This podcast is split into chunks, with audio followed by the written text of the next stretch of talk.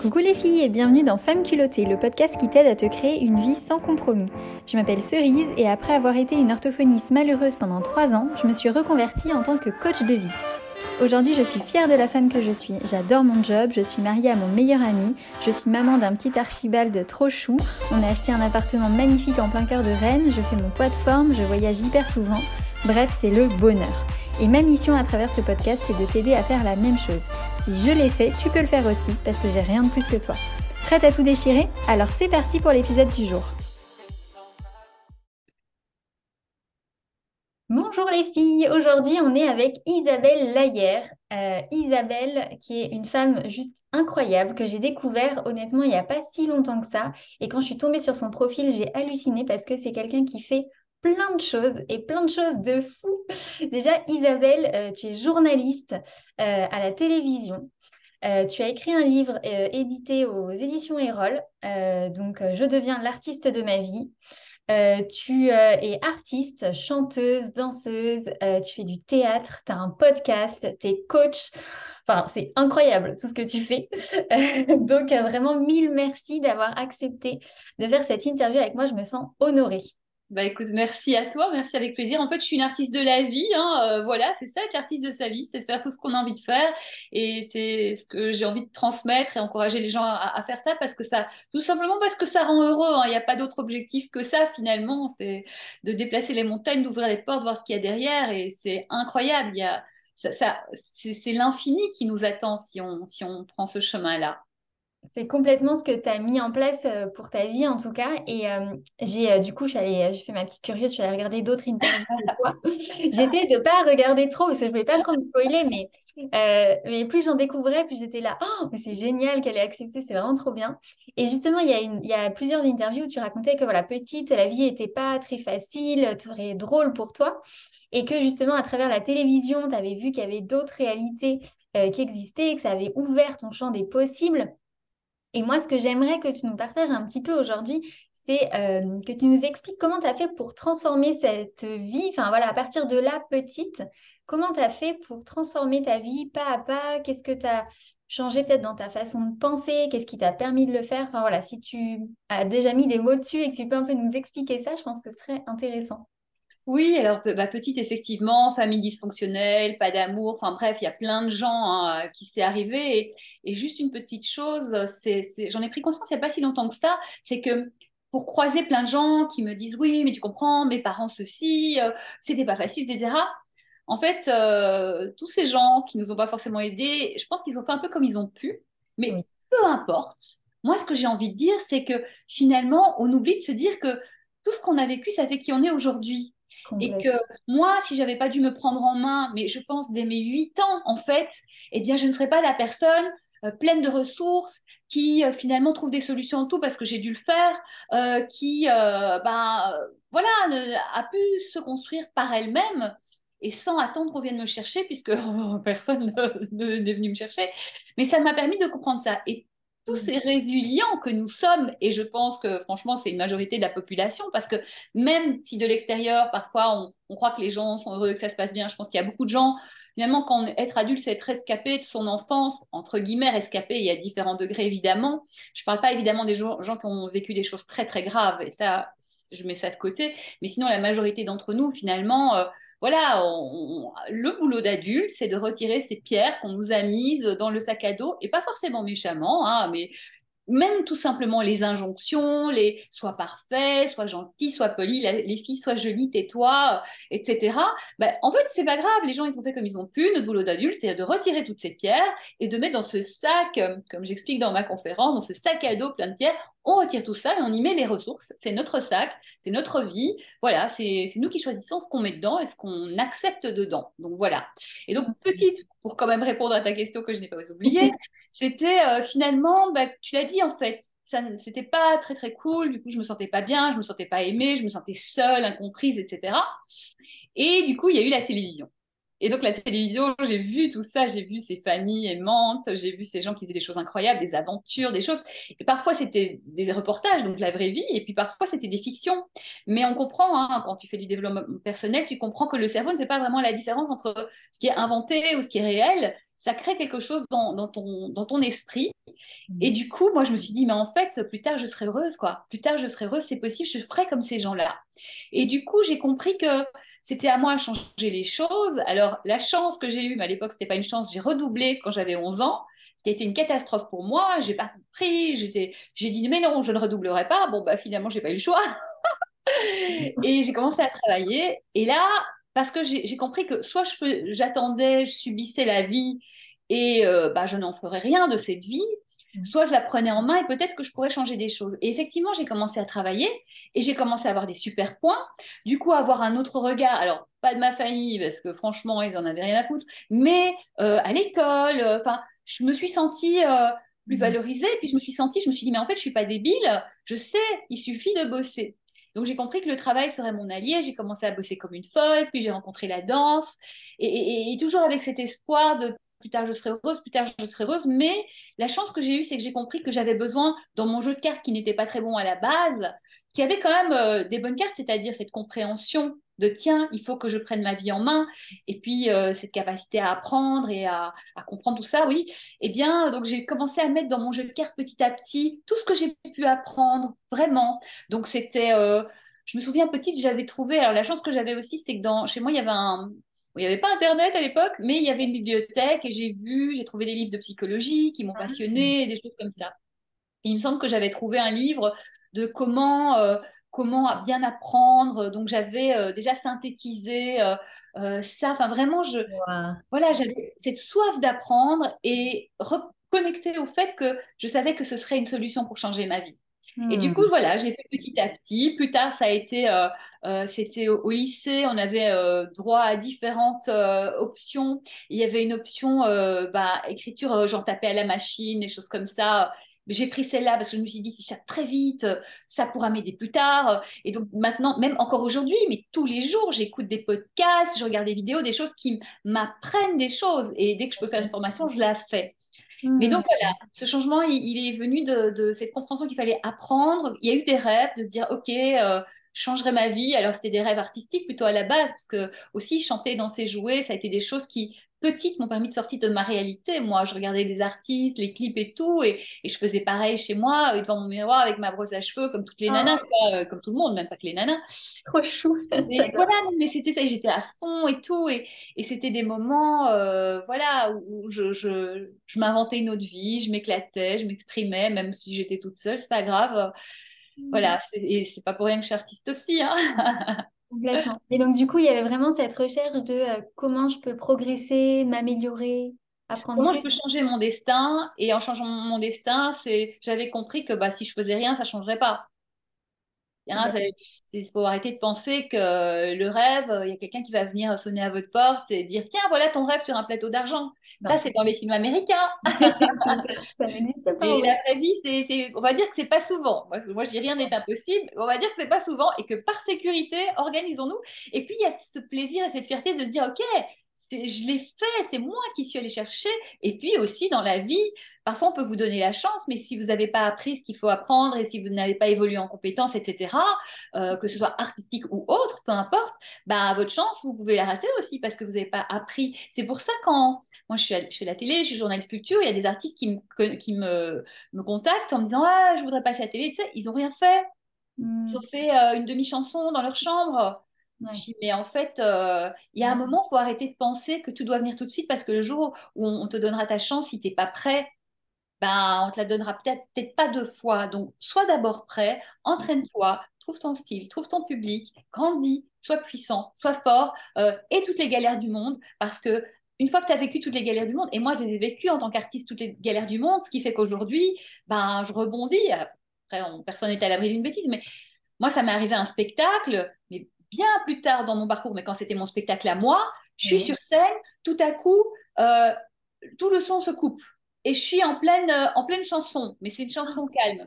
Et là, ben, je me laisse pas démonter. Moi, j'ai des heures, des centaines d'heures, des, des, centaines, plus de mille spectacles. Et donc, j'ai continué à chanter Ensuite, j'avais, j'avais mon pianiste qui était là sur son piano, essayer de trouver de la musique, mais il n'y en avait pas. Je continuais à chanter et tout. J'avais un texte. Pendant que je faisais mon texte, j'étais là, qu'est-ce qui vient après? Ok, il y a de la musique. Franchement, j'étais là, ok, si la musique ne revient pas, il y a un moment, on va devoir arrêter le spectacle et tout ça. Mais j'ai continué. Comme c'était une chanson douce, les gens, ils ont à peine vu, même pas vu. Euh, et j'ai fait mon texte. Et puis là, je suis arrivée sur ma deuxième chanson et ils avaient trouvé le, où était le problème en régie et, et, personne ne m'a reparlé de ce problème. Mmh. Les gens n'ont pas vu. Parce que tout simplement, j'ai, voilà. Mais ça, c'est des années, c'est des heures. C'est, voilà. Et, j'ai vraiment envie de dire à tout le monde, artiste ou pas, travaillez, apprenez, avancez. Et n'essayez pas d'aller plus vite que la musique parce que vous croyez gagner, mais vous allez peut-être perdre beaucoup plus que ce que vous n'avez gagné. C'est génial. C'est vraiment génial que tu nous partages ça parce qu'évidemment, on a tous envie de réussir vite, on est tous impatients. Et en fait, de se rappeler que ça, il y a une phrase comme ça, je sais plus qui l'a dit, la chance se prépare ou quelque chose comme ça, non? Ça ne te, ça te dit rien? La chance oui, bah, oui. Je connais pas la phrase, mais effectivement, bah, déjà, c'est un talent d'avoir de la chance, mais la chance, en fait, si tu n'es pas prêt, bah, tu peux la foirer. Complètement, mais complètement. Ok, trop trop bien. Alors après, euh, ce que je voulais te demander, c'était euh, donc dans quel ordre un peu tu as fait ces différents métiers? Donc si je, si je comprends bien, tu as commencé par la partie artistique. En fait, oui, la partie artistique, ça m'a permis de me payer mes études parce qu'à partir de 18 ans, bah, j'étais toute seule, je me gérais toute seule. Et du coup, euh, en fait, ce qui s'est passé, c'est que oui, je, je, faisais des shows des spectacles, des télés, des événementiels, plein de trucs. Et du coup, ça m'a permis de payer mes, mes, euh, mes, études de journalisme. Pendant mes études de journalisme, on a monté une compagnie de spectacles avec deux amis, Sam et Didier. Et en fait, à la fin de mes études de journalisme, que j'ai réussi, eh bien, en fait, la compagnie, elle marchait tellement bien que je me suis dit, bon, ben, journaliste, j'adore, mais je ferai plus tard parce que on faisait des trucs, on faisait des galas devant 5000 personnes, on faisait des, on tournait dans des films aussi, on a fait des trucs, mais j'avais même pas rêvé de faire ça en fait, ah. c'était tellement fou. Et j'ai continué à faire un peu de journalisme pour remplacer les copains euh, de, la fac ou d'autres personnes que je connaissais parce que j'adorais ça. Hein. Et du coup, je faisais des petites piges de temps en temps pour la passion, même pas pour l'argent, pour la passion. Et ce qui est fou, c'est que moi, je fais tout par passion, mais après, tout m'est utile. Et ça, c'est mmh. dingue. Euh, du coup, quand j'ai terminé, à un moment, la compagnie, bon, ça cartonnait et tout, mais c'était un peu le même cycle. Et je commençais à tourner en rond et à plus être bien. J'ai fait, bon, bah là, il faut que je change quelque chose. Donc, j'ai repensé à mon rêve de mes 18 ans. C'était de vivre à Paris et de travailler à France Télévisions. C'est quand même assez dingue. voilà. Euh, j'ai fait journalisme bah, parce que j'avais vu l'émission Envoyé spécial et je me suis dit, mais ça, c'est le plus beau métier du monde, de découvrir le monde et puis de le transmettre. Moi, je, je suis faite pour transmettre et je veux transmettre voilà. Et donc, c'était une façon de. Et puis d'apprendre plein de choses, de rencontrer plein de gens. Et du coup, euh, donc, du coup, rêve de Paris, j'ai débarqué, je connaissais personne, euh, j'ai tout laissé là-bas, donc je suis venue même sans argent, enfin, n'importe quoi. Et donc, en fait, euh, mais le premier job que j'ai eu à, Paris, c'était à la radio du voyage. en leur disant, écoutez, oui, j'ai pas fait grand-chose, mais j'ai déjà fait ça, ça et ça, donc j'ai pu montrer ce que j'avais fait. Et que j'avais fait pas pour ça, j'avais fait par passion, par envie, parce que c'était, j'adorais faire ça, quoi. Et donc finalement, et toute ma vie, comme ça, parfois je fais des choses, je sais pas pourquoi, je suis le flow. Et c'est un vrai exercice qu'on a dans le bouquin, euh, je deviens l'artiste de ma vie, c'est d'apprendre à ressentir, à suivre le flow et pas faire les choses par calcul. Moi, je peux vous dire, petite, j'ai vu des gens qui ont vécu leur vie par calcul, et ben ces gens n'ont pas été heureux dans leur vie. Et mmh. euh, finalement, suivre son, son instinct, ses envies, sa passion et euh, mettre en place les choses, eh bien, le podcast, mon podcast Viser la Lune, je l'ai fait, mais euh, j'ai suivi le flow, je sais pas pourquoi. Et en fait, euh, c'était un bonheur. Euh, la pensée du dimanche sur Instagram que je fais depuis deux ans et demi, tout à coup, j'ai eu envie de transmettre des pensées de développement personnel, de bien-être, de, de, comment vivre bien et sereinement avec le bon recul, etc. Et finalement, deux ans plus tard, j'ai sorti mon livre. Et en fait, les gens qui lisaient mes pensées, bah, elles sont intéressés par le livre. Mais je n'ai jamais calculé, en fait. Moi, mmh. je suis le flow. Je fais parce que je dois le faire. Je, il faut que je le fasse, quoi. Je dois transmettre. Et voilà. Et donc, suivez le flow parce que bah, de fil en aiguille, voilà, un moment, donc pour revenir à mon parcours, bah, j'ai senti que la compagnie, c'était super, on a fait des trucs de dingue, mais je tournais en rond. Je suis arrivée à Paris. Euh, j'ai galéré euh, parce que la radio du voyage m'a engagée pendant 3-4 mois, mais ils ne pouvaient pas plus. C'était prévu. Après, galère à faire des trucs à la con, mais euh, voilà, j'avais ce truc. Et, puis, euh, parmi les 1000 CV que j'ai envoyés, euh, où j'ai eu quasiment pas de réponse, il y a une personne qui m'avait répondu et qui n'était pas à France Télévisions, qui était à Festival avant. et, et, qui plus tard me rappelle, et je ne savais pas que c'était pour France 4, et c'était pour France 4, et là, quand j'ai appris que c'était France 4, j'ai du groupe France Télévisions, le rêve de mes 18 ans, je mais, euh, et je suis allée au rendez-vous, j'ai fait non, mais il n'y a pas de... Vous me prenez, en fait, il n'y a, pas, y a pas photo, il n'y a, pas, y a même pas de discussion, vous me prenez moi Et mon prise, et euh, voilà, quoi, mais parce que motivation, parce que bonne raison, les raisons justes, ah. pas de de, vouloir euh, être important, riche, euh, président de je sais pas quoi ou de compenser. C'est de la passion. Et les gens, ils sont sensibles à la passion sincère. On ne peut pas tricher avec ça. Ah, c'est trop bien, c'est super. Ah, c'est génial. J'adore t'écouter, c'est trop bien. Et alors, du coup, donc il y a eu euh, donc France 4 d'abord. France 4 où j'ai fait plein de choses, dont du spectacle, etc. Ensuite, euh, ça marchait vraiment bien, mais comme j'étais dans le spectacle, je commençais à faire des, euh, négociations, parce que finalement, moi, je vais au spectacle tout le temps, donc les gens du spectacle, ils, finissent par me connaître, et ils disent, écoute, France Télévisions, c'est compliqué, par où on entre?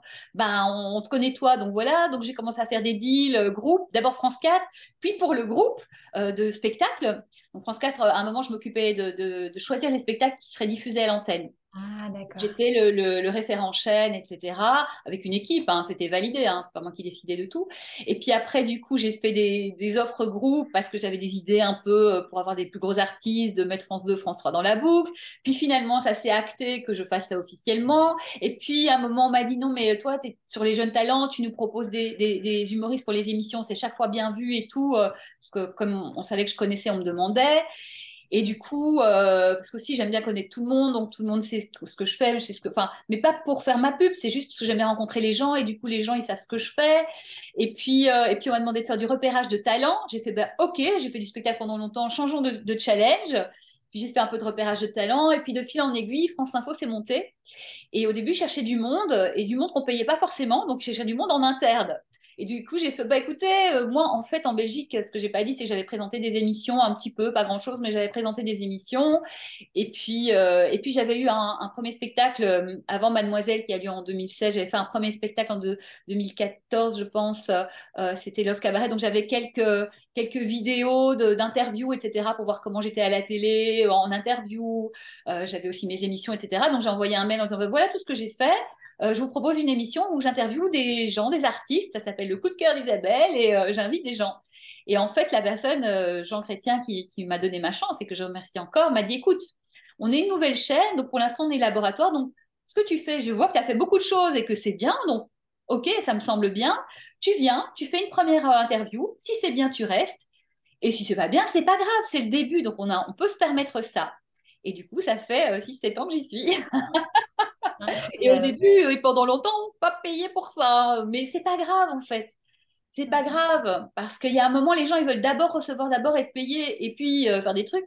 Et en fait, euh, j'ai grandi, j'ai appris, je me suis aguerrie, euh, j'ai aussi prouvé. Et donc, il y a eu un moment où j'ai switché, je suis devenue officiellement journaliste pour France Info et ça s'est fait. Mais c'est aussi le message que j'ai envie de passer, c'est bosser, apprenez, mais ça c'est relié au premier message en fait. Bosser, apprenez avant de vouloir tout parce mm. qu'il faut faire tes armes, il faut prouver, etc. Et puis, à un moment, il ne faut pas qu'on se moque de nous non plus. Il y a un moment où il faut transformer. Hein. Il faut se battre aussi parfois euh, pour transformer l'essai. Parfois, il faut vraiment se battre, croyez-moi. Mais euh, c'est pas grave. C'est pas grave parce que ça vaut la peine et parce que quand on est prêt à ce moment-là, on est vraiment prêt. quoi. Et donc, il n'y a mm. pas ce syndrome de l'imposteur ou quoi que ce soit. C'est vraiment. Euh, c'est une évidence, c'était une évidence pour tout le monde en plus. Donc, on arrive et il n'y a pas de souci, on est bien. C'est génial. Ok, trop bien. Ça fait du bien d'entendre ce genre de discours parce qu'effectivement, en ce moment, on entend moins ça. On entend plus euh, euh, vas-y, euh, dès le début, demande beaucoup. Et en fait, non, c'est bien de faire comme ça. Moi, je trouve qu'il faut mériter, effectivement. Il y a un juste milieu. Il ne faut pas se, se cacher. parce qu'aussi, il y a des gens qui n'y vont pas. Et c'est bien que tu dis ça. Parce que ces personnes n'osent pas, parce qu'elles n'ont pas, pas confiance en elles. Mais elles sont plus prêtes qu'elles ne pensent. Donc, attention pas l'excuse de ne pas y aller pour dire non, je dois encore apprendre. Et ça, c'est les filles, typiquement, beaucoup, qui, qui font 50 euh, 000 études et j'en fais partie parce que j'avais fait euh, ma fac du journalisme, je suis arrivée à Paris et j'ai refait un, un, Master 2 en droit et administration de l'audiovisuel, donc rebac plus 5, mais en raccourci puisque j'avais déjà une formation. Mais mais il y a un moment il faut, il faut se foutre la paix aussi. Et le deal que j'ai fait avec moi, c'est si tu réussis bien, si tu sors major, tu te fous de la paix à vie. Et c'est ce qui est arrivé. Et j'ai dit, OK, maintenant, Isa, en fait, tu... quand tu viens de Belgique aussi, tu, te sens plus petit et tout. Ah ben, en Belgique, on est là, la France, quoi, tu vois. Ouais Ouais, ouais, ouais, ouais, vraiment. Mais c'est pas grave. Ou ça a peut-être changé depuis, mais en tout cas, il y avait ça. Et puis, euh, et puis voilà, j'ai fait ce deal. Et en fait, aujourd'hui, avance, fonce petit à petit, mais ne prétends pas être qui tu n'es pas. Et en fait, il y a deux écoles sur les réseaux sociaux qui disent euh, vas-y, fonce, prétends que tu es, etc. Et en fait, il y a une école qui dit ça, mais qui, qui, qui te dit de mentir et de dire que ce que tu n'es pas. Et il y a l'autre école qui dit vas-y, mais dis où tu en es. Et avance avec les gens et, il y aura toujours des gens qui seront un peu moins avancés que toi et avance avec les gens. Moi, je suis vraiment pour l'honnêteté et pas faire semblant. Euh, hein, vous savez, il y a toujours des, gens qui font du coaching à euh, soit millionnaires et en fait ils vivent dans un studio, ils ont loué une journée euh, une villa et pour faire une vidéo pour faire croire qu'ils sont millionnaires alors qu'ils le sont pas du tout et que si ça se trouve ils sont complètement déprimés dans leur studio. Donc attention, faut faire attention, faut vraiment faire attention parce qu'il y a de tout et n'importe quoi. Mais il y a des gens formidables qui sont sur le chemin, qui peuvent déjà apprendre des choses à d'autres qui sont moins loin, et petit à petit. Voilà, donc c'est trouver ce juste milieu. Euh, de toute façon, on n'est jamais prêt à 1000%, on sera jamais, enfin, il y a toujours, personne ne sait tout, personne n'a euh, euh, la vérité, la science infuse et la connaissance absolue. Donc, et c'est ça qui est génial. Euh, moi, euh, quand je fais des interviews, comme je les recoupe pour les remettre sur les réseaux pour que les artistes puissent les relayer, même les grands artistes et tout, eh bien, euh, chaque fois je regarde et je regarde toujours comment je peux faire mieux ou tiens, ça c'est bien, donc ça on garde. Tiens, ça j'aurais pu faire, ça manque un peu de rythme ou tiens, attention de ne pas faire trop de répétitions de ce mot, attention au e. Enfin voilà, je veux dire, à tous les niveaux, on peut apprendre et s'améliorer. Moi, je viens de la danse, c'est-à-dire que tu fais cinq pirouettes, tu peux en faire 10 donc, c'est jamais fini. Hein, tu as la jambe là, elle peut aller là, elle peut aller là, elle peut aller. Euh, voilà, tu peux faire le tour. c'est jamais fini. Donc, danse, c'est aussi l'humilité parce que tu es un parmi plein. Donc, euh, donc c'est une très, très bonne école de la rigueur et euh, aussi de va au bout de toi. Et donc, voilà. Donc, cool, détente. Hein, on fait ça pour s'amuser, on fait ça pour être heureux. Ne l'oublions pas. C'est aussi des gens sur le chemin de le rêve, et je l'ai vécu aussi. Moi, je parle de beaucoup d'expériences pour essayer de faire gagner du temps aux gens aussi et, de la souffrance. Ou parfois, je voulais absolument que ce rêve euh, avance et tout, et j'ai pas dormi jour et nuit, et je me suis retrouvée pas en burn-out, mais on n'était pas loin. Et en fait, finalement, on se fait du mal. Et du coup, c'est plus du bonheur, c'est euh, au, mieux de l'effort absolu et au pire de la souffrance. Donc, ben, mm. en fait, non, parce que finalement, au bout d'un, après un rêve, il y a toujours un autre rêve. Donc, finalement, on est toujours sur ce, et c'est sur ce chemin-là qu'on vit tout le mm. temps. Et donc, on se dit, on va être heureux quand on atteindra ce point-là. Mais une fois qu'on a atteint ce point-là, ben, on, se rend compte que finalement, ben, rien ne change, on a un peu évolué et des choses ont pu évoluer dans notre vie, mais notre vie n'a pas changé. Du coup, on part sur un deuxième et on espère être heureux à ce deuxième. Mais en fait, notre vie, c'est toujours sur cette ligne-là. Donc soyons heureux aujourd'hui, ici et maintenant. Et comment l'être en choisissant bien son rêve, et ça c'est vraiment l'objet du premier chapitre de mon livre, pour éviter de se tromper de rêve, hein, parce que souvent c'est des rêves, être riche, être connu, être ou montrer à ses parents que, ou montrer à la terre entière que, mais en fait faites ça si vous voulez, mais ça vous rendra pas heureux ni à arriver à l'objectif, ni sur le chemin. Mais quand on a trouvé son juste rêve, celui qui nous rend tellement heureux, bah, le matin, on est heureux de se lever, on, rencontre des gens super, des gens qui nous ressemblent, on fait ce qu'on aime, et finalement, chaque jour, on est heureux. Et au bout de notre vie, on aura une vie heureuse, puisqu'on est heureux chaque jour sur ce chemin qui nous fait du bien. C'est génial. C'est génial. Et alors, moi, ce que j'aime aussi, c'est que tu, euh, que dises que toi aussi, ça t'est arrivé de euh, pas te sentir heureuse tout le long et d'avoir cette impatience de réaliser ton rêve parce qu'en fait, ça montre que même si on ressent ça de temps en temps, on n'a pas besoin de se fustiger ou de culpabiliser en disant mais non, on nous a dit le bonheur, c'est le chemin, c'est pas l'objectif. Ça peut arriver, c'est pas grave non plus aussi. Oui, et quand ça arrive, c'est toujours intéressant de se dire tiens, qu'est-ce qui se passe? parce que c'est des messages de notre corps.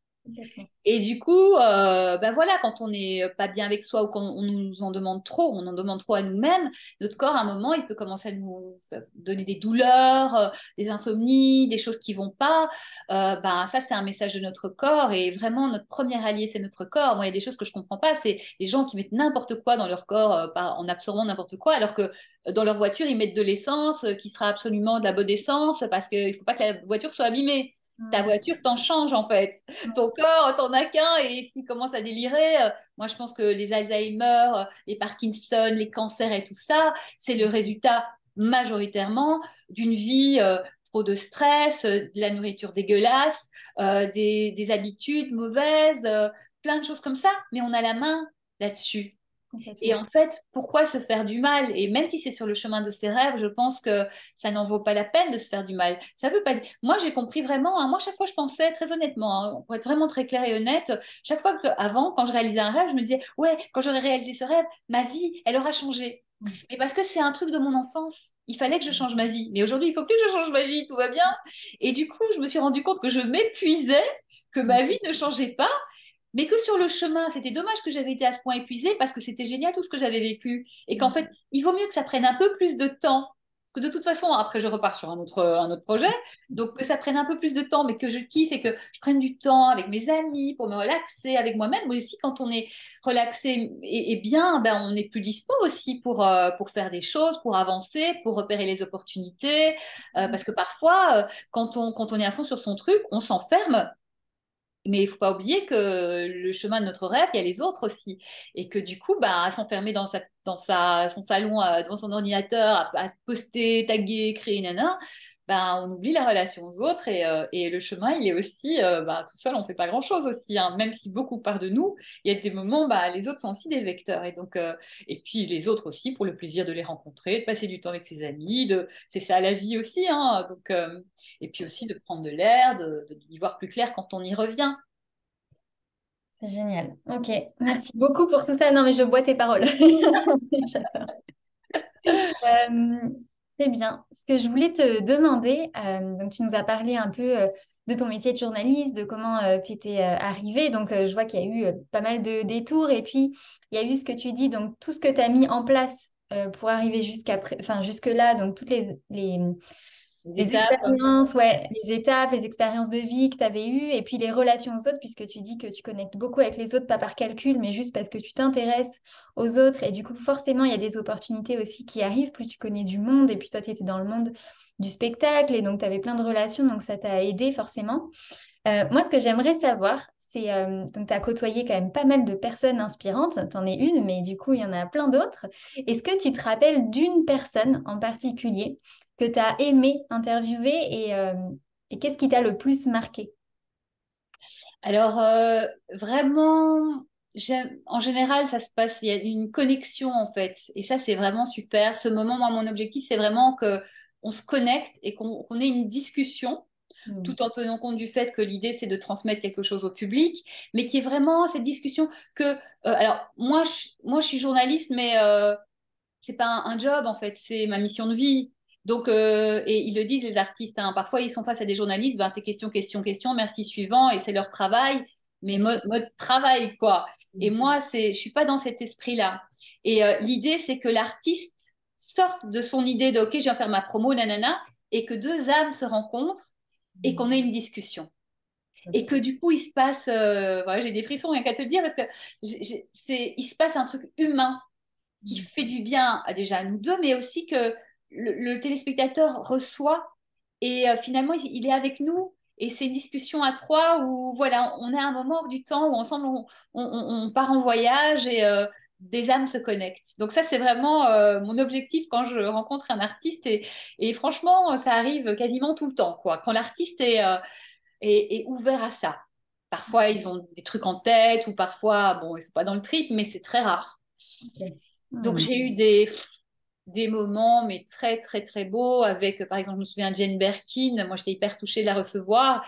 Et euh, en fait, il y avait son, attaché de presse qui s'appelle Sébastien, qui est un, mec super, qui était là. Il faut qu'on aille à quotidien, on est super en retard. Et on, continue à se parler, on continue à se parler, mais parce que voilà, c'était une belle rencontre.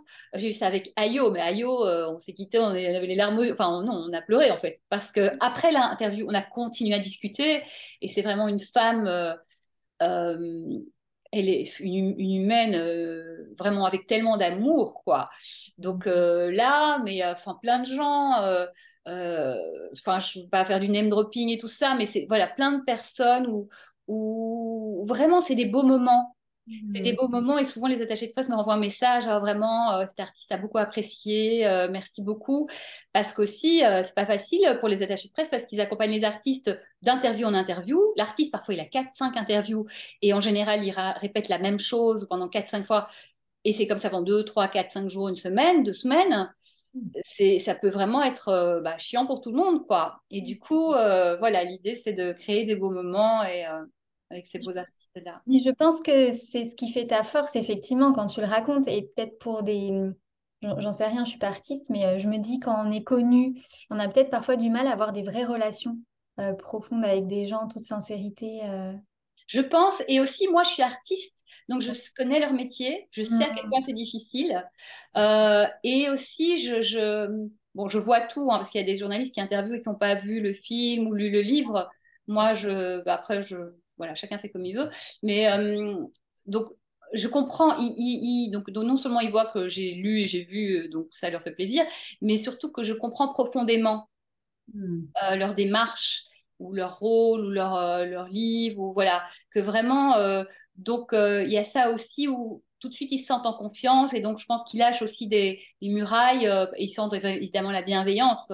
Moi j'invite que des artistes que, que, j'admire ou que je dont je trouve le travail admirable ou dont je trouve que le travail peut toucher les gens où il y a un message enfin il y a quelque chose de beau quoi. Moi je voilà c'est la beauté du geste du, message de, de voilà, de ce qu'ils arrivent à faire. et puis, vous savez, le métier d'artiste, c'est vraiment dur. Je dis vous à toi et à toutes les personnes qui C'est vraiment dur parce que quand on n'est pas connu, on galère. C'est hyper rare. Il y a des gens qui ont des talents exceptionnels qui ne seront jamais connus. Euh, quand on est très connu, euh, c'est très difficile parce qu'on attend tellement de vous et euh, les gens estiment que vous leur appartenez. Donc, enfin, c'est vraiment, il n'y a, aucune place qui est facile quand on est artiste. Et c'est surtout une remise en question de soi tout le temps. C'est-à-dire qu'on se met en face du jugement de l'autre et euh, les gens ne se gênent pas pour dire euh, euh, bah, des choses pas toujours très gentilles, mais aussi des choses gentilles. Hein. Après, c'est chouette d'être artiste parce qu'il y a des tas de gens qui vous admirent et qui vous, vous, vous renvoient le bonheur que vous leur avez donné. Donc, je ne dis pas que c'est la mine, mais mais euh, c'est pas facile et que pour garder un équilibre psychologique, euh, c'est pas facile non plus parce que quand vous êtes très connu, ben, autour de vous, vous avez plus que des, beaucoup de gens qui viennent vers vous, pas pour vous, être humain, âme que vous êtes, mais pour ce que vous représentez. Et du coup, c'est difficile parce qu'on n'est plus aimé pour qui on est. Mmh. Complètement. Et on ne sait plus qui est son ami. Mmh. Donc euh, voilà, donc c'est très difficile. Alors, certains gardent des amis d'avant et je pense que c'est la meilleure chose à faire. D'autres, ça s'est euh, délité, euh, voilà, je sais pas. En tout cas, euh, voilà, c'est pas si simple que ça et c'est pour ça que j'essaye vraiment de. Moi, je suis pas groupie, mais je, sais le travail que c'est et ils sentent le respect aussi parce que voilà, c'est pas facile, c'est pas facile. C'est voilà, ça a des avantages, mais ça a aussi des inconvénients que le public ne voit pas. Et donc, parfois, on entend, oui, celui-là, il est vraiment pas sympa. Je dis, mais tu sais, peut-être que c'est un jour où cette personne n'était pas bien, peut-être que cette personne a eu une très mauvaise nouvelle. Ne la juge pas sur un instant. Je veux dire, toi aussi, il y a des bah moments où tu n'es pas bien. Et euh, parfois, tu dis à quelqu'un, euh, merde, tu me fais chier, alors que tu es quelqu'un de formidable. Donc, il euh, faut, faut, faire attention de ne pas juger les gens et je pense que si on se mettait plus à la place de l'autre, bah, je pense qu'il y aurait moins de disputes, moins de guerres, et euh, je pense que le monde irait beaucoup mieux. Et voilà, cette empathie de se dire, OK, ne jugeons pas euh, au premier abord, parce que nous aussi, on pourrait être jugés au premier abord, et ça ne nous ferait pas plaisir que sur un, moment où on n'était pas bien, euh, ça y est, on apparaisse comme vraiment la sale personne, alors qu'on est vraiment quelqu'un de sympa et de bien. Ça doit être tellement difficile d'être jugé en permanence, en fait, parce que quand on est connu, au point que tout le monde nous connaisse, euh, ben, on est jugé sur tous nos moments de, de vie, quoi. C'est qui est difficile. Toute personne qui est visible, elle accepte aussi ce deal-là. C'est-à-dire que tu acceptes euh, les euh, lovers comme les haters. Mmh. Tu dois accepter ça et donc il faut apprendre à se protéger de ça. Et voilà, mais ça, c'est la même chose pour des gens connus sur Internet ou, ou peu importe en fait. Hein. Voilà, c'est, mmh. ça fait partie. À côté de ça, il y a des avantages formidables. Mais c'est un, un, choix, c'est un choix. Mais c'est pour ça que du coup, j'imagine que ta façon de les interviewer doit vraiment leur faire un bien fou. Justement, c'est à ça que je pensais. Euh, mais tu l'as très bien décrit. C'est une rencontre humaine, voilà. Et c'est rien d'autre que ça. Et c'est vraiment ça que je veux. Euh, voilà. Super. Euh, ok, et alors, donc, on a parlé un peu du livre, puisque d'abord, en fait, ton compte Instagram, donc tu as 30 000 abonnés, je crois, sur Instagram. Tu as un gros compte. Je ne sais pas à quel moment tu l'as lancé, si c'est du coup en devenant journaliste pour relayer les, les morceaux d'interview pour que les artistes puissent les relayer. C'est ça que tu as. J'ai lancé un peu avant Mademoiselle, mon spectacle Mademoiselle, donc 2016. En fait, c'était sur les conseils de Guillaume, notre attaché de presse, qui me fait... J'avais un compte Facebook.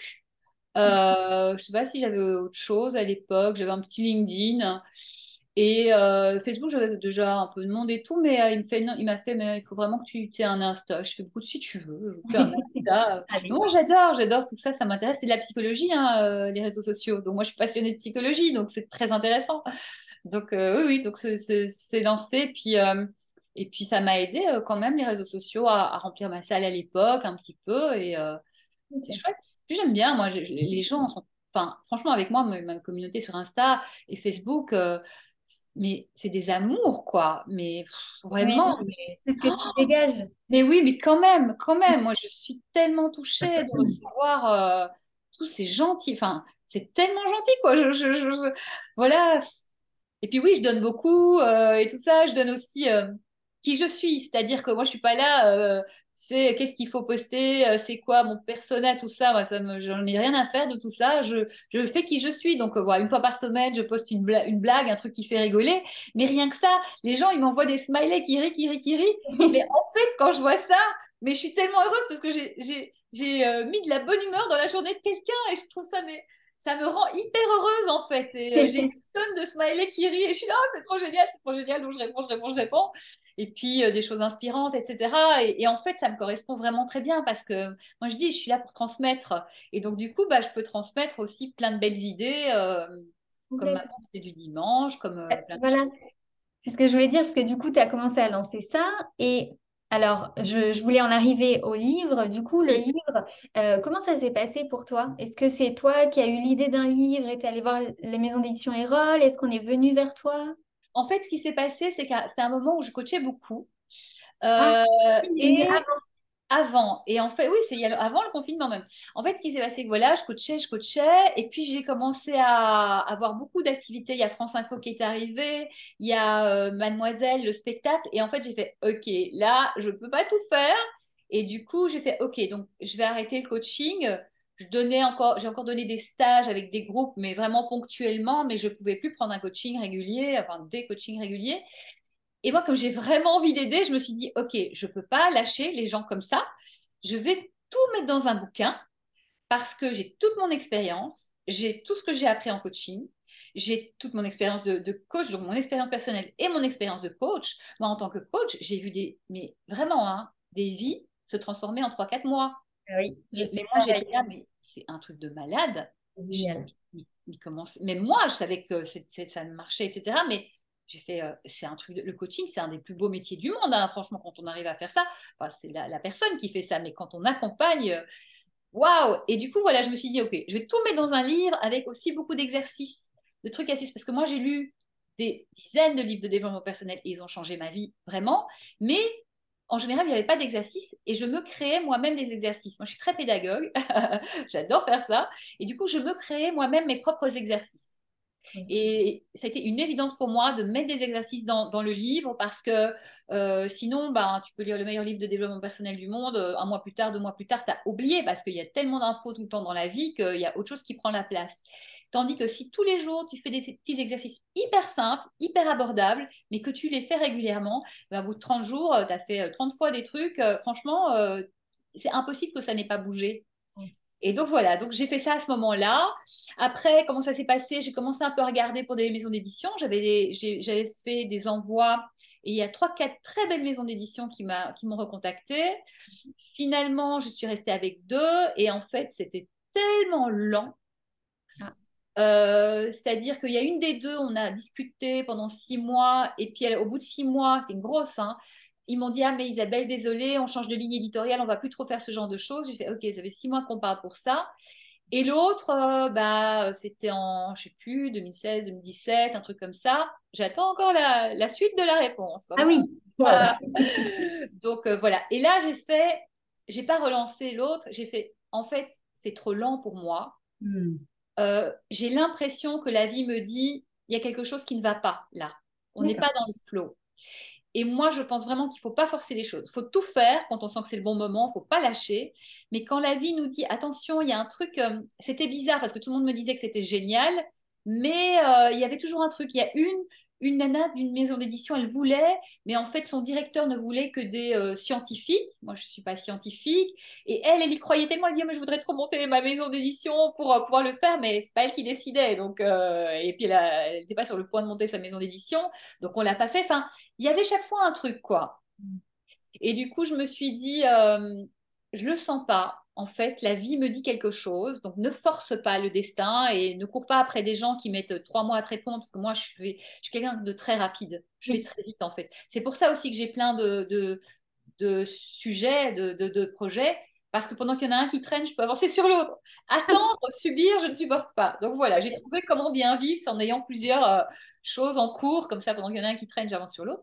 Du coup, j'ai remis le projet du livre dans un tiroir en me disant, bon, moi, mon rêve, c'était d'écrire un livre. Je l'ai fait.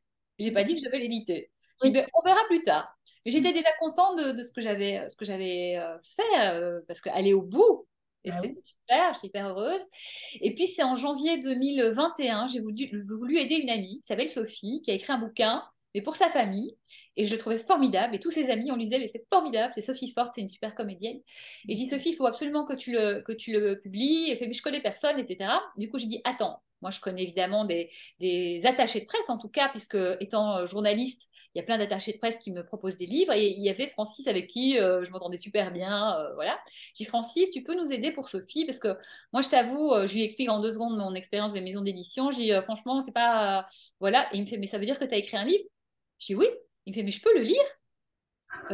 Bah écoute, je n'avais pas fait lire à part à des maisons d'édition, je l'avais fait lire à personne, moi même pas mm. mes amis, tout ça. J'ai dit, bah, écoute, oui, je veux bien que tu lises parce que comme ça, tu me donneras un retour parce que je ne comprends pas ce qui s'est passé et peut-être que les gens m'ont dit oui parce, parce qu'ils voyaient que je fais de la télé et qu'ils se disent, tiens, peut-être que parce qu'elle fait de la télé, ça peut être intéressant, mais finalement, peut-être que c'est pourri. Donc, j'aimerais bien un, un, avis et j'ai dit, je n'ai aucun ego là-dessus. Moi, je préfère, moi, je suis quelqu'un, je préfère qu'on me dise la vérité. Bon, il y a des manières de dire les choses, hein, mais, euh, euh, ne me mentez pas en fait, parce que ça ne me fait pas avancer. Et du coup, euh, il m'a fait oui, et je dis mais non, mais on aide Sophie d'abord. Hein. du coup, on a aidé Sophie, on a, enfin, il a aidé Sophie, il a, il a pu lui trouver un, une maison d'édition et c'est génial. Et en fait, il m'a dit non, mais c'est vraiment bien ton livre, il va aider des gens. Et donc, il a essayé de m'aider, mais finalement, moi, de fil en aiguille, en rencontrant Laurent Gounel, l'auteur de, L'homme qui voulait être heureux, que je connais hein, euh, et que j'avais invité dans mon émission. Je lui parlais un peu de mes, euh, de mes aventures. Il m'a dit, mais tu sais, il y a une super édition, c'est Erol. Moi, je connais Anne Guéquière, la directrice d'édition. Je peux te mettre en contact. Je fais... Au début, j'avais fait non, non, écoute, je vais faire de mon côté. Puis un jour, euh, parce que de nouveau, j'étais en contact avec des gens qui traînaient. Je fais, OK, vas-y, j'appelle Anne Guéquière. J'ai Anne Guéquière au téléphone qui me dit, écoute, tu sais, on a en fait, elle me répond parce que c'est Laurent qui, qui, propose, tu vois, et c'est normal parce qu'elle est très, très sollicitée. Anne, c'est vraiment une femme incroyable, mais elle n'a pas une seconde, quoi. donc, elle me fait le plaisir de me répondre et elle me dit, tu sais, on a beaucoup de développement personnel, euh, quasiment tout est fait, donc euh, on en fait très peu. Genre, vraiment, il n'y a pas beaucoup de place. Donc, elle préparait le nom, c'est normal parce qu'elle a peu de place. Je dis, tu sais, Anne, on va être très simple. Soit vous adorez, vous trouvez ça super et on y va, Soit si c'est moyen, je ne veux pas. C'est moi qui vous dis non. Parce que je veux vraiment qu'on y croit. Et euh, je veux, moi je suis une passionnée, je dois être avec une équipe de passionnés qui y croient. Je ne veux pas faire pour faire, ça n'a aucun sens pour moi. Je veux du sens, je veux l'enthousiasme. Et elle me fait OK, good deal, ça me va très bien. Je fais très bien, Anne. Et trois, quatre jours plus tard, elle m'appelle On le fait, c'est trop bien, ça va aider plein de gens et tout. Deux jours après, on était en visio, on trouve le titre. Euh, ils me disent On t'envoie le contrat dans la semaine. Ils me l'ont envoyé le soir même. J'ai fait tout est super rapide. Dis, c'est mon équipe, c'est comme moi. Et ils sont géniaux, quoi. Anne, euh, Joanne, qui, est euh, mon éditrice directe, Clélia, qui est mon attachée de presse. Enfin, c'est vraiment, euh, vraiment une super équipe et tout, à tous les niveaux, toutes les personnes qui m'ont accompagnée aussi sur la, la, préparation et tout. Donc voilà, donc, mais c'est arrivé aussi, et ça c'est aussi un message, si vous sentez que ça, il y a un truc qui vous dit, fais gaffe, écoutez ça et cette écoute de la petite voix, ben, j'en parlais, euh, on, la travaille dans le livre parce que parce que c'est pas pour rien en fait que votre intuition, en fait notre intuition c'est notre inconscient qui ressent, qui reçoit les messages que nous on n'a pas envie d'entendre parce que ça nous arrange pas forcément. Ça peut être pour un deal, ça peut être euh, en relation avec quelqu'un. Souvent, ça nous est arrivé de se dire après, ah, mais je le savais, cette personne n'était pas bonne pour moi, je l'avais senti. Ça veut dire qu'on le sent, qu'on le sait et qu'on occulte. Et donc l'idée, c'est de venir le plus tôt possible entendre cette petite voix pour éviter de souffrir, de perdre du temps et de faire des erreurs. Pas grave de faire des erreurs, mais si on peut éviter de, se faire mal, euh, c'est mieux, ou de perdre du temps bêtement, c'est mieux, quoi. Donc voilà, c'est vraiment cette leçon-là de la petite voix, bah, j'ai vraiment bien fait d'écouter ce que la vie me disait, ce que j'ai senti le truc. Euh, c'est très positif, mais ça ne me prend pas. Et, et du coup, c'est sorti après le confinement là, au moment où les gens se posaient toutes ces questions. Et donc, cadeau de la vie, c'est beaucoup mieux maintenant parce que ça correspond beaucoup plus à beaucoup plus de monde qui se disent mais qu'est-ce que je vais faire de ma vie que avant euh, le, euh, toute cette période-là, quoi. Donc finalement, euh, la vie est juste, quoi, m'a aidé. C'est parfait, parce que tu t'écoutes et que tu sais saisir les opportunités et que tu respectes, voilà, le timing et tu sens si c'est juste ou pas. C'est ne pas forcer, ne pas faire les choses pour les mauvaises raisons. Ne pas absolument être avec des gens si vous sentez que ce pas les bonnes personnes ou que ce ne sont pas de bonnes personnes ou qu'on n'a pas les mêmes valeurs ou qu'elles ne sont pas dans des bons milieux. Euh, dans ma conférence qui s'appelle La magie de croire en ses rêves, j'explique aussi qu'il vaut mieux être dans un milieu euh, plus petit. Par exemple, on rêve d'être dans une boîte, de faire, euh, je sais pas moi, de la com, disons, mais par hasard, dans une grosse boîte, chez L'Oréal ou chez Microsoft ou j'en sais rien, ou Coca-Cola.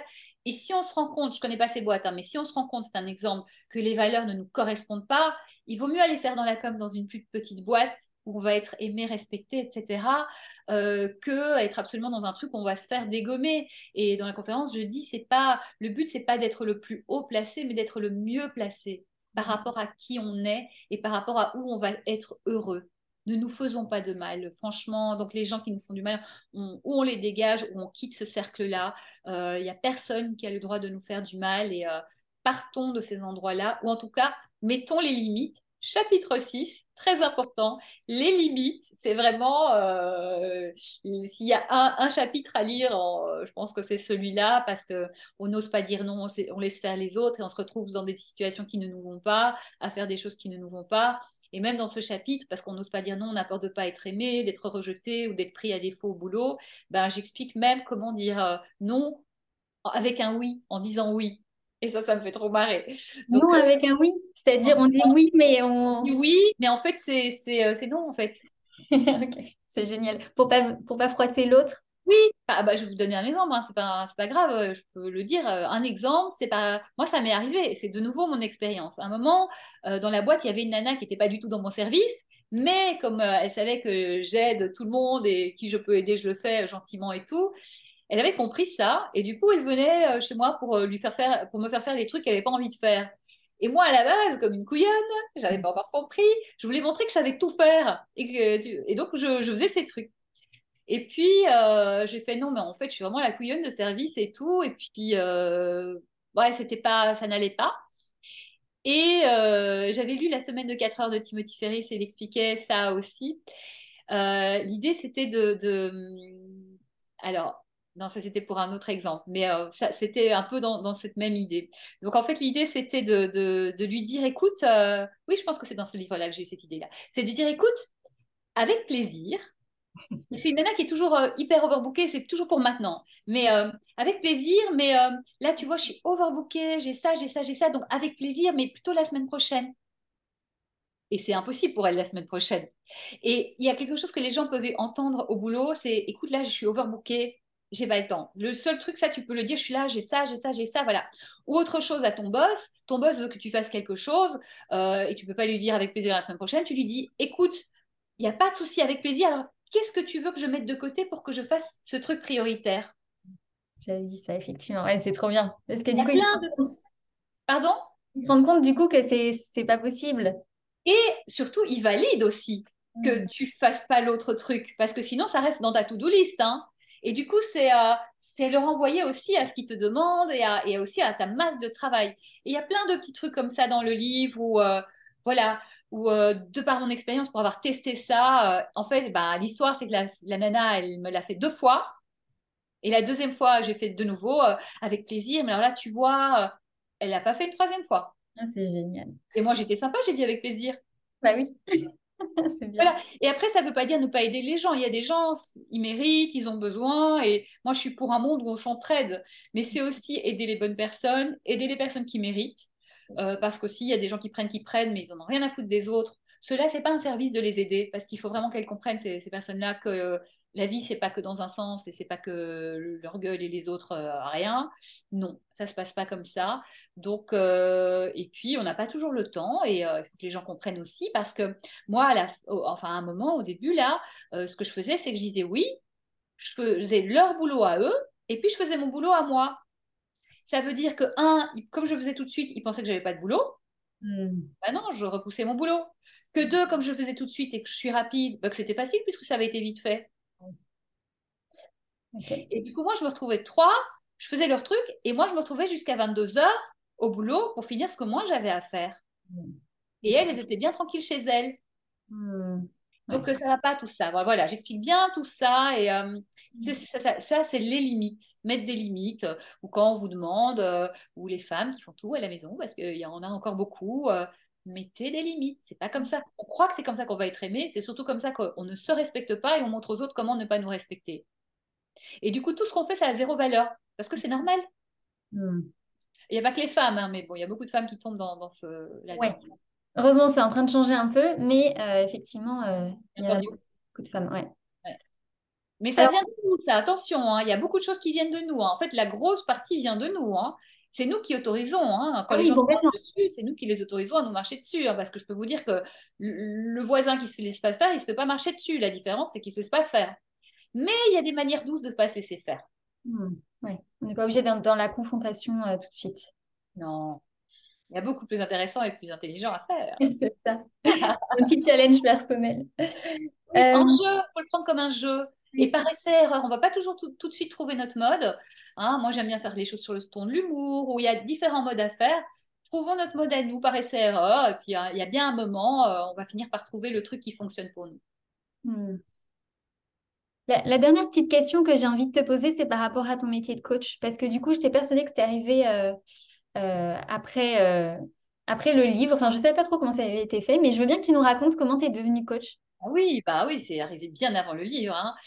en fait, je suis devenue coach. En fait, je pense que je suis coach voilà, dans mon ADN. Hein, voilà. je ne suis pas devenue coach parce que j'ai fait des études, j'ai fait des études parce que je l'étais et que je me suis rendu compte que j'aidais beaucoup de gens, mais que, euh, bah, étant en conscience, euh, pour avoir lu beaucoup de livres de psychologie, de tout ce qui est transfert, projection, etc., je me suis dit, bon, là, j'aide quand même beaucoup de monde, euh, c'est gratuitement, mon entourage il faut que je fasse attention à tout ça parce que j'ai une responsabilité, même si ça avait un impact très positif sur, ce que, sur les autres. Euh, bon. Et puis j'avais aussi envie d'apprendre finalement des techniques pour aller encore plus loin. Et du coup, j'ai fait ces études-là. C'était une période où je venais d'arriver à Paris, on était en, 2004, et euh, donc il y a longtemps. Et du coup, euh, ce qui s'est passé, c'est que j'étais dans un, j'étais en intérim à ce moment-là dans des boîtes de luxe avec que des gens autour de moi. Donc, j'avais terminé la radio du voyage. J'avais eu des galères euh, à faire des jobs d'intérim, d'hôtesse et tout. Euh, je trouvais pas de boulot. Pourtant, j'avais un super CV, mais il n'y avait pas de job. Ensuite, je me suis retrouvée dans le luxe, assistante en marketing, en com et tout ça. Et j'étais entourée de gens vraiment malheureux, quoi. Et du coup, essayé d'absorber et de faire le tampon, ce qui marchait bien. Mais du coup, j'étais dans un endroit avec des gens qui avaient vraiment en souffrance, qui étaient vraiment en souffrance. Et donc j'avais besoin d'humain, de, voilà, de quelque chose, euh, voilà, d'un bulle, d'une bulle d'air humaine. Je connaissais pas encore beaucoup de monde à Paris, puisque j'étais arrivée peu avant. Hein, je suis arrivée en 2004. Et du coup, là, c'était en décembre. Je me dis, il faut que je fasse un truc, et je commence euh, à faire des recherches sur Internet. Ah oui, anecdote, j'ai dit à pas grand monde d'ailleurs, c'est que je me dis qu'est-ce que je pourrais faire? Et je, je j'avais vraiment pas d'argent à ce moment-là, mais vraiment pas d'argent quoi. J'étais dans un studio colloque avec les cafards, enfin vraiment c'était, mais il y a eu des moments où j'avais euh, euh allez 10-15 euh, euros par semaine pour manger quoi, vraiment, c'était chaud, mmh. mais c'est pas grave. Et à un moment, je me dis, OK, là, ça va pas, je suis trop avec des gens qui ne vont pas bien. Franchement, moi, mon métier là, mon rêve, c'est d'être dans les médias ou dans le spectacle, mais pas dans le luxe, je m'en fous. Et j'étais un peu, je sais vraiment pas bien. Et du coup, OK, je prends sur Internet un test. Pourquoi êtes-vous fait? Ah. J'avais pas beaucoup d'argent, je crois que j'ai dû payer, euh, je sais plus, 20 ou 40 euros, ce qui était beaucoup pour moi, mais j'en pouvais tellement plus. Et là, je vois artiste, je vois euh, diplomate, mmh. je vois journaliste, donc déjà, j'étais artiste et journaliste et coach. je me dis, tiens, c'est marrant. Des années avant, j'avais déjà, je m'étais intéressée au coaching. J'avais acheté un bouquin de coaching, mais en fait, c'était hyper centré entreprise. Ah. moi, c'est coaching l'humain avant tout. Et à travers l'humain, je travaille aussi des questions d'entreprise. Mais ma porte d'entrée, c'est l'humain, c'est pas le business. Même si, même si maintenant je le fais, mais la porte d'entrée pour moi, c'est et ce sera toujours l'humain. Et du coup, j'avais lu ce bouquin, mais euh, ça m'avait pas du tout parlé. Et là, je me suis dit, tiens, je vais quand même rejeter un œil. Et là, je commence à étudier Internet, nanana. Je sors trois, quatre formations. J'appelle les trois, quatre personnes et là, je discute avec un, des trois et, euh, c'était euh, David Lefrançois qui fait du coaching maintenant, qui est connu en coaching. Et franchement, mais on s'est vu, on a pris un verre, ses paroles, j'aurais pu terminer ces phrases. Hmm. Pourtant, j'avais pas, j'étais pas, j'avais pas fait ces études-là, etc. Mais tout ce qu'il disait, je le savais, je, c'était en moi. Hmm. Du coup, j'ai fait ces études-là et euh, voilà, je suis aussi sortie majeure de promo et tout, euh, hyper motivée. Et c'était mais euh, formidable. J'ai rencontré des personnes, j'étais la plus jeune dans le groupe, de plein de gens qui revenaient d'entreprise, qui s'étaient fait écraser dans l'entreprise et qui cherchaient plus d'humanité et comment avoir un job plus tard qui puisse aider les autres. Et voilà, j'ai fait ça et c'est comme ça que je suis devenue coach. Et ça, a été, ça a été une formation très très complète, une année. Avec euh, des séminaires, des cours toutes les semaines, euh, des, euh, des, examens. on, a, on a dû coacher, on a été coaché, on a dû faire un, comment dire, un, travail de fin d'études, un mémoire, prendre un mémoire. Donc, c'était, c'est pas la petite formation de coach en deux semaines, quoi. C'était un an intense. Mais quelle formation, quoi. C'est comme ça que derrière, j'ai pu changer des vies, enfin, participer à changer des vies, quoi. C'est incroyable. C'est super. et, après, euh, tu n'as pas voulu coacher des artistes euh, spécialement, tu as coaché des gens tout venant? Je ne sais pas euh, si tu t'es spécialisée sur... En fait, j'ai coaché des, des, gens en mode développement personnel, monsieur, même tout le monde. Et, et puis après le bouche à oreille, les premiers ont fait un bouche à oreille de dingue puisque ça avait super bien marché. Et les artistes, je les ai coachés et ça m'arrive encore de le faire, j'adore, c'est en coaching scénique. Ah dans lequel j'introduis autant mon coaching de vie que mon côté artiste, puisque moi j'ai fait, je sais pas, 1000 spectacles, que euh, le côté aussi euh, ben, média. Et, enfin, en fait, c'est un, coaching 360. Et aussi, j'inclus aussi aujourd'hui ben, ma connaissance, parce que j'ai du monde sur les réseaux, je maîtrise aussi de plus en plus tout ça. Et du coup, mais c'est à la base, ça part du coaching scénique, c'est-à-dire sur scène. Euh, voilà, ça peut être comment s'exprimer, euh, euh, comment exprimer, ben, comment pitcher son spectacle, parce que parfois je vois des catastrophes. Ça m'est arrivé en tournage, je peux pas le faire là où je suis. Là, j'ai des gens connus, donc ça va. Mais il y a des moments où j'interviewais des jeunes talents. Parfois, je faisais stop en tournage. Écoute, stop. Qu'est-ce que tu veux dire? Parce que là, vraiment, là, tu vas faire fuir la terre entière. Il n'y a personne qui va venir. Et du coup, je me suis rendu compte que c'était un besoin. Donc, j'ai fait du coaching de pitch, mais du pitch pour ton, ton, ton projet, quel que soit business, ou ton spectacle finalement. Euh, du coaching scénique, comment parler face à une caméra, ou comment euh, sur scène, euh, alors sur scène je vais un peu plus loin du coup parce que le personnage il vient dire des choses, mais il y a de la, sincérité, il y a de la crédibilité, enfin voilà, il y a un personnage, ça a une histoire, ça vient pas juste comme ça pour dire un truc, on s'en fout quoi. Il y a vraiment ça des chanteurs aussi. Et ça, vraiment, j'adore faire ça parce que bah, c'est mon truc, évidemment, l'artistique. Et je, vois, et c'est fou parce qu'on voit vraiment l'avant-après. On est déjà en une séance, euh, il se passe des choses. Une fois, j'avais coaché une petite, jeune fille sur le prise de parole parce qu'elle devait, euh, elle n'était pas très bien, c'était pour passer son oral. Et je pense qu'elle a fait 18 ou 19 sur 20. Enfin, elle n'en revenait pas alors qu'elle était euh, au début. Enfin, elle avait peur et tout. Donc, voilà, je, fais, voilà, je fais des trucs un peu, un peu de tout. Alors là, beaucoup moins et quasiment plus, sauf de temps en temps, il y a une demande euh, puissante et j'y vais parce que, je sais pas, je suis touchée, parce que, voilà, parce que je, n'arrive pas toujours à dire non. Mais, euh, mais euh, voilà, c'est beau, beau de voir, de donner aux personnes les moyens de, déployer leurs ailes et de transformer leur vie. Mais je répète, hein, c'est les gens qui font le boulot. C'est-à-dire que du coup, je ne prends que des gens hyper motivés parce que c'est du boulot. Et après, c'est, je sais aussi que je suis une grande, grande motivatrice et je transfère une énergie de folie. Et donc, euh, les gens, euh, ils s'envolent et tout. Hein, et c'est, c'est chouette euh, de faire ça. Hein, c'est beau. Hein. Mm. C'est super. Bah, franchement, c'est impressionnant. Et alors, le, pour, vraiment pour clôturer, dernière, dernière, moi, ce que je trouve vraiment impressionnant, c'est voilà, tout ce que tu as fait jusqu'à présent et cette faculté à passer comme ça de rêve en rêve et euh, tu, alors, tu suis le flow, certes, mais je me disais, comment? Tu sais, il y a des gens, ils atteignent un rêve et puis après, ça fait un peu le, le soufflet, ça retombe. Et toi, j'ai l'impression qu'il y a une pulsion de vie à l'intérieur, qu'il y a un feu euh, dévorant. Et je me disais, est-ce que tu as un truc comme ça qui te permet de jamais te reposer sur tes acquis, de, de toujours avoir envie de partir euh, sur cette quête de la prochaine aventure? Alors déjà, c'est être profondément connecté à soi. Ça, c'est vraiment euh, parce que les rêves, euh, ils peuvent être issus de, de l'extérieur, même s'ils nous correspondent vraiment. C'est, euh, c'est, il y a plein de choses en nous aussi. Il y a aussi se dire vraiment, et ça, mais, mais j'insiste parce que je l'ai vraiment vécu. On croit qu'une fois que notre rêve sera atteint, notre vie va changer et tous nos problèmes sont résolus. En fait, non. Ce qu'on n'a pas résolu en nous ne sera jamais résolu tant qu'on n'ira pas faire ce travail-là. Donc déjà, il ne faut pas penser que tout sera résolu hein, euh, euh, via la réalisation d'un rêve. C'est une étape. Donc euh, déjà, c'est arrêter de penser que, c'est la fin, parce que du coup, on croit que tout va, alléluia, la lumière va nous tomber dessus et on sera un Bouddha pour le reste de notre vie. Pas du tout. ce qu'il y a, c'est qu'on évolue au fur et à mesure. Ça peut être aussi de noter petit à petit quels sont les tiens. la vie et le monde, il est tellement riche, il y a tellement de choses à faire que mm. notons les petites idées qu'on a sur le côté pour plus tard. Et puis, euh, bah, notre rêve qu'on a réussi là, peut-être qu'il y a d'autres étapes pour aller plus loin sur ce rêve. Hein. Euh, pour moi, c'est euh, jamais fini. Quand on a réalisé ce rêve-là, c'est de faire le point, déjà prendre le temps de le célébrer, parce qu'on a quand même réussi quelque chose. Waouh, bravo, quoi, on l'a fait. Euh, et puis après, c'est de se dire, OK, est-ce que j'ai envie de continuer sur ce chemin-là et d'aller plus loin? Est-ce qu'il y a d'autres choses? Est-ce que je ne me pas aussi un petit moment où je me pose, je me, je me félicite, euh, voilà, je profite, je vois mes amis, je fais un voyage, etc. Pourquoi pas? Mais euh, c'est quoi l'idée suivante? Moi, je pense qu'en nous, on a vraiment des, des choses qui, qui, qui et qui gravitent, mais faut les ressentir, faut, faut s'écouter. Et il y a autre chose que je voulais dire, c'est que c'est pas grave de ne pas réussir un rêve ou de ne pas aller au bout d'un rêve. Parfois dans notre vie, on évolue, et que finalement, ben, ce rêve qui nous a porté, qui nous a donné une énergie pour aller jusqu'à là où on est aujourd'hui, ben, finalement, on a changé.